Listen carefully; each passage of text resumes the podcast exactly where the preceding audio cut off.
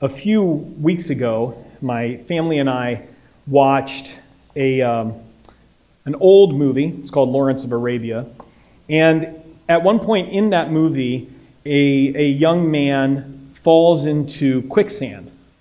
And when a person steps into quicksand, the immediate instinctive response is to struggle. It's to pedal one's feet and flail the arms almost as though they're swimming. And that's, that's understandable because when you feel like you're, you're sinking, the natural response is to fight and do everything you can to stay afloat. But in quicksand, the less movement the person makes, the better. Their struggle actually makes them sink more quickly. So, in quicksand, a person needs to stop struggling, look up, and wait for someone else to come pull them out. Last week, we began the first of four weeks looking at Psalm 86. It's a prayer that David lifts up to God in desperation.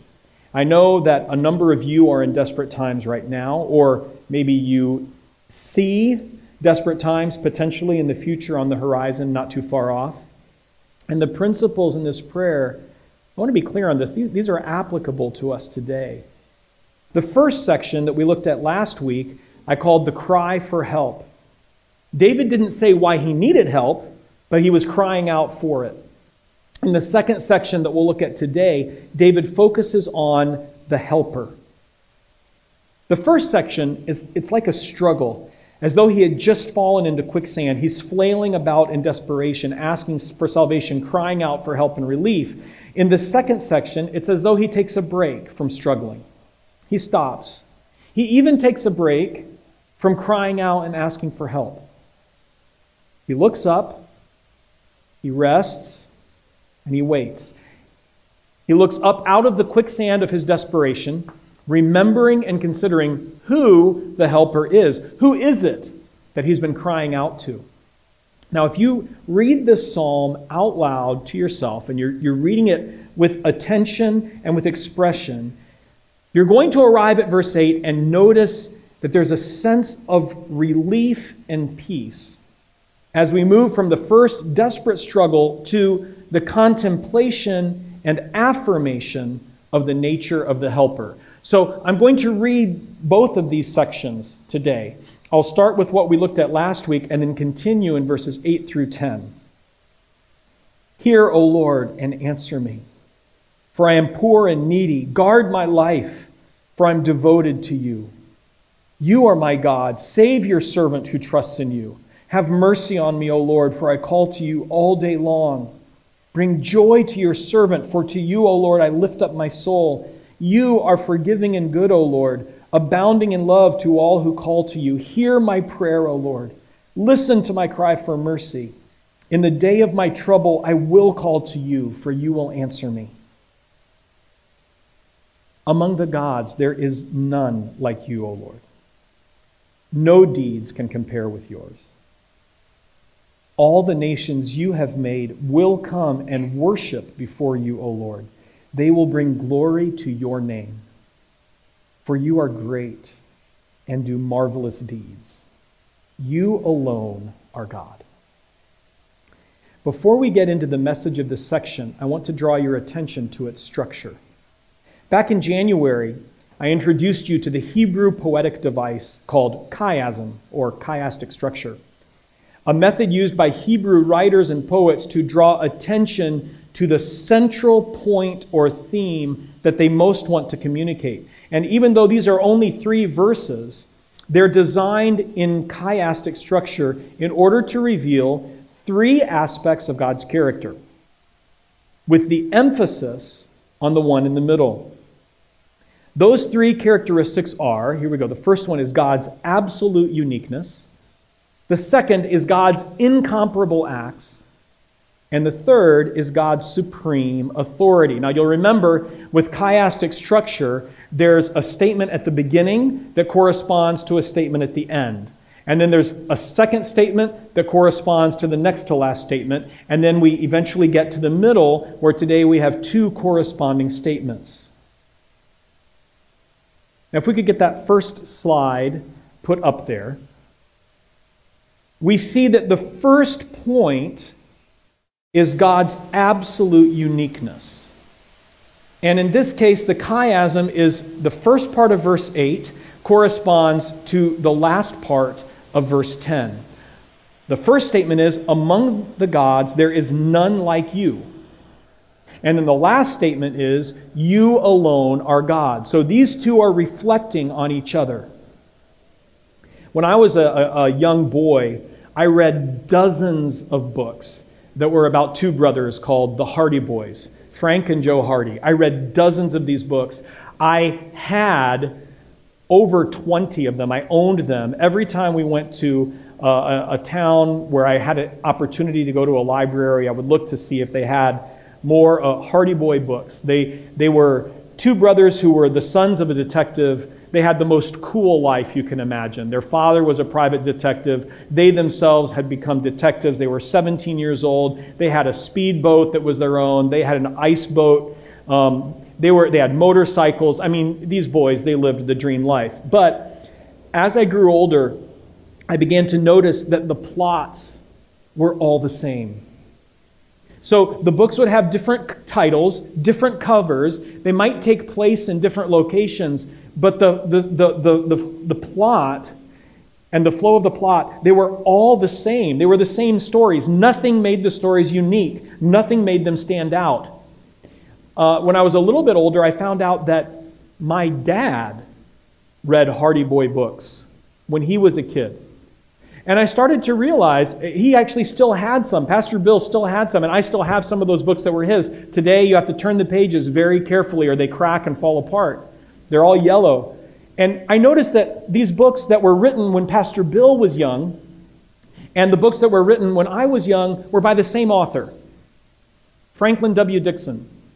Eventually, I found out that Franklin W. Dixon was not a real person. Um, someone had designed a general plot outline, and they sent this plot outline to a lot of different writers, and the writers had to follow that plot line, and they would all write it, and they'd receive some money for writing this book and then they would put the, the author title, Franklin W. Dixon, on it. But there was nothing unique.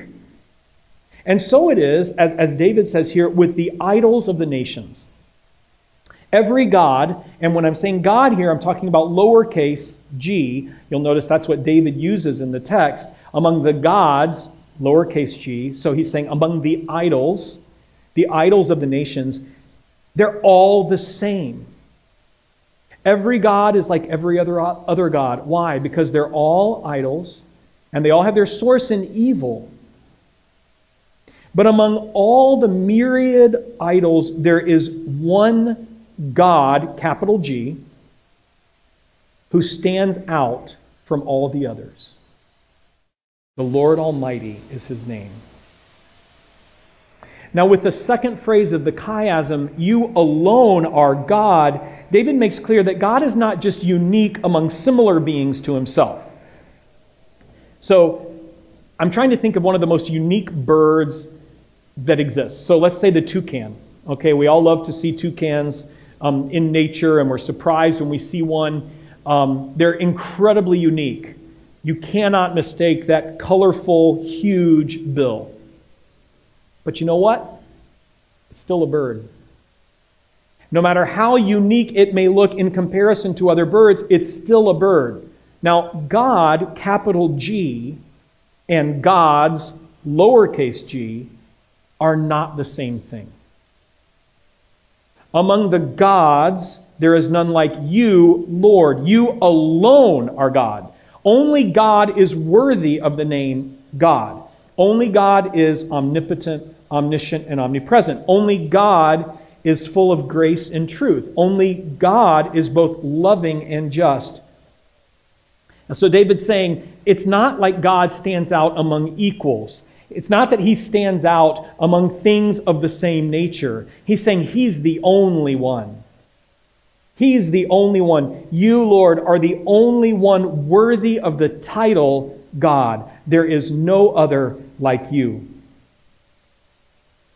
Let's move on to the second slide. The second chiasm reveals God's incomparable acts. And you see these two that, that reflect on each other.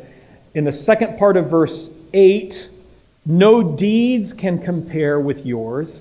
And in the, in the first part of verse 10, you are great and do marvelous deeds. So David is having these two statements reflect on each other. Now, when we consider God's incomparable acts or deeds, the first thing we need to notice is that God acts. Now, that might seem very, very simple and elementary, but it's important. God is not passive. You know the song where I think Bette Midler sings that God is watching us from a distance? You know, He's just watching. He's just watching. He's not acting, He's passive. Again, I remember a story from my young adolescence. I think I was in junior high, and I had gone off into this. We used to call it Matu, but it was basically an area of the city that it's called Interlagos, it's called the Bolsão. Back in those days, it was all dirt streets and empty lots. And some of these empty lots were really big. And I was riding bikes there with my friend Joel Rast. And uh, there was one empty lot that some people had kind of made a bike track in where you could jump off these ramps and things. And so we were riding in there, and suddenly this gang of maybe 10 other boys came in on their bikes. And uh, they proceeded to surround us, and uh, they told me that they wanted the front tire off my bike, which I thought was odd in retrospect. Why not just take my bike? But no, so they forced me to get off the bike. And they turned the bike over, and one boy pulled out a wrench and he started taking off the front tire of my bike. They were going to steal it. So he got the tire off, and I knew that in this neighborhood there were street guards that were in, in the surrounding area. So all of a sudden I just started screaming for the guard Guard, guard, help, help. And these boys, they were about our age, so it wasn't like they were that threatening. They freaked out and they threw down the the tire and they took off on their bikes. They took off running. Let me tell you something the guard never appeared. So I walked out carrying, you know, holding my bike up on the back wheel and carrying the tire in the other hand, and Joel was walking with me. And we, we left this empty lot, and right outside there was a little guard hut, little guard shack. And I said to the guard, I said, Didn't you hear me calling? And the guard said, Oh, we don't go in there. That's not, you know, that's not our area. We don't go in there. And maybe sometimes that's uh, the impression that we have of God. He's passive and he's distant. So he might hear, but he doesn't act. He doesn't interfere. He doesn't move. He doesn't do anything. But David says, No deeds can compare with yours. And God, you do marvelous deeds. God is not passive, He's not indifferent, He's not relaxing or resting or distracted. He acts, He does. And while the fact that God acts is important, the nature of His acts are likewise very, very important. They are incomparable. So that means His acts cannot be compared to the acts of any other entity. They're in a class of their own. My family and I, a few years ago, were invited to go to a vegetarian restaurant for lunch, a vegetarian buffet. But here's the detail I didn't know it was vegetarian. So I, I was not aware of that. So we went to this restaurant, and there was a huge buffet. It was huge. And I was excited, and I was hungry. And so I took my plate, and I started going down the buffet, and I noticed nothing here looks interesting. Nothing on this buffet looks, looks attractive to me in my state of hunger. Until I finally came to this one dish that was ground beef and it was mixed with like a tomato sauce or whatever. And I was like, finally, finally, there's something here nourishing, right? So I, I took some of this ground beef and I took a few other things, you know, some green things that they had there, and I went back to the table. And this is one of the greatest disappointments of my life was that first bite of the ground beef. Now, it was around this point as I just kind of tasted this, and it wasn't just the taste, it was the texture. Anyway, it led me to, to, to eventually question and be told, oh no, this is a vegetarian restaurant. That's not meat, that's soy. That's soy protein that you're eating. Brothers and sisters, friends, and, and due respect and apology to all of you who are vegetarians or vegans, but let me tell you this soy beef does not compare to the real thing. It's not even close. And all these diets that people talk about and say, oh, you substitute this and it's just as good as the original. No, it's not. No, it's not. And we need to accept that truth. In the same way that God's acts are so beyond compare to the acts of any other deity or entity or being. There is no comparison. They're not in the same class. They can't stand next to each other. God's acts are so much greater than any others. They can't be compared in any way in power, in awe, in wisdom, in love. No other acts come close. And David says not only can no deeds compare with God's, but he says they're marvelous deeds. I have never heard the word marvelous used to describe something negative. It's always, always superlatively good. Every act, every deed of God, the God, is incomparable and marvelous. Our God acts, He does, He moves. And His acts cannot be compared with any others, and they are superlatively good. Let's move on to the next slide. We come now to the central point of the chiasm, and this is in verse 9. David affirms that all the nations that God has made will come and worship. That's the first part. And then the second part is that they will bring glory to God's name. All the nations will come and worship. They will bring glory to your name. This is the point to which the psalmist wants to draw our primary attention and where he places his emphasis on this section the supreme authority of God. And this supreme authority is exercised over all people. This is the focal point. The authority of God is so complete that all nations he made will not only be ruled by him, but they will worship him.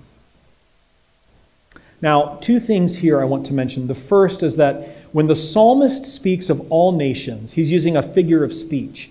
It's a way of saying that representatives of all the nations will worship God. We know this from other places in Scripture, right?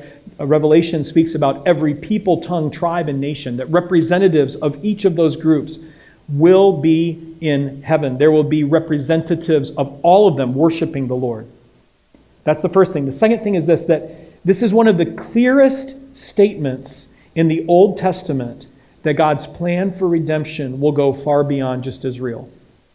Because you know that for the Jewish people who were the chosen people of God, to whom God had revealed himself, himself um, through his word, through Moses, through the Ten Commandments, God had given them his word, God had entrusted his presence to them. And there was a misunderstanding on their part that that was going to be exclusively and only for them. And in the Old Testament, they are the focus. The Jewish people are the focus of God's redemptive work. But here is one of those times in the Old Testament where God is letting them know through David that his plan for redemption is much broader than just Israel. It's going to go out to all the nations. All the nations you have made will come and worship. You know what's interesting about the nations worshiping? is that it reveals something about the authority of God. So it's one thing to have the authority to force the nations to act as he wants them to. But God's authority goes beyond that because God can transform the heart. So you can, you can physically force a body to bow, but you cannot force a heart to worship. And just as I can force myself to eat something I don't like, I can't force myself to like it. God's power over the nations is not only coercive, but it is also transformative. He can not only make them bow, but he can bring them to worship. And the second part of the central chiasm affirms that the nations will bring glory to God's name. So, first, God's authority is transformative, but secondly, God can bring glory to himself even from those who may oppose him. And that's a truth that we see repeatedly through Scripture. How God uses even pagan, rebellious, evil kings and people and nations to bring glory to himself and to carry out his will. From Joseph in the Old Testament, who said to his brothers, What you intended for evil, God intended for good. To the apex of redemption, when the evil that condemned Jesus to the cross brought about the most glorious exaltation of Christ. We can trace the authority of God working in the nations in and through broken, callous, even wicked people to bring glory to his name. That is his authority. And for David, this truth lies at the center of his worship in these verses.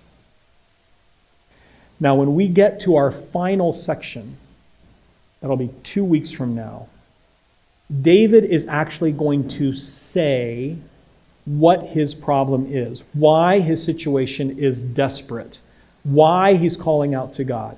But he hasn't said that yet. But know this we will understand when we get there why, for David, God's transformative authority over the hearts of people is essential. And why God can turn even the wicked and their intentions and their acts toward his glory.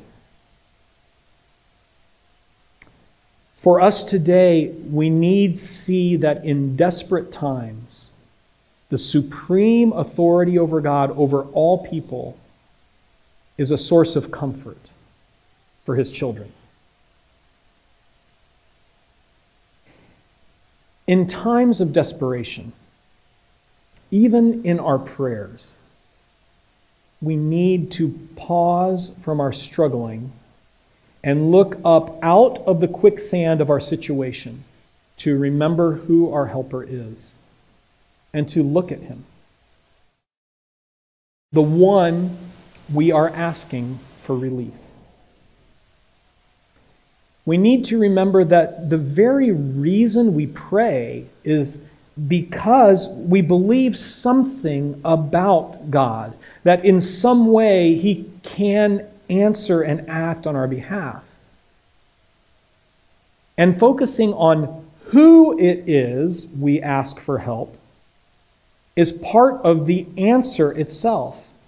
It's likely going to do more to bring us peace than just struggling and even than just asking. Now, I'm, I'm not suggesting that we don't ask, that we don't bring our needs before the Lord. David has done this in this very psalm, and he's going to continue to do it the question that I ask is are we out of balance, though? When we do pray, when we're bringing our requests to God, do we intentionally pause and consider who He is? Because He is the answer.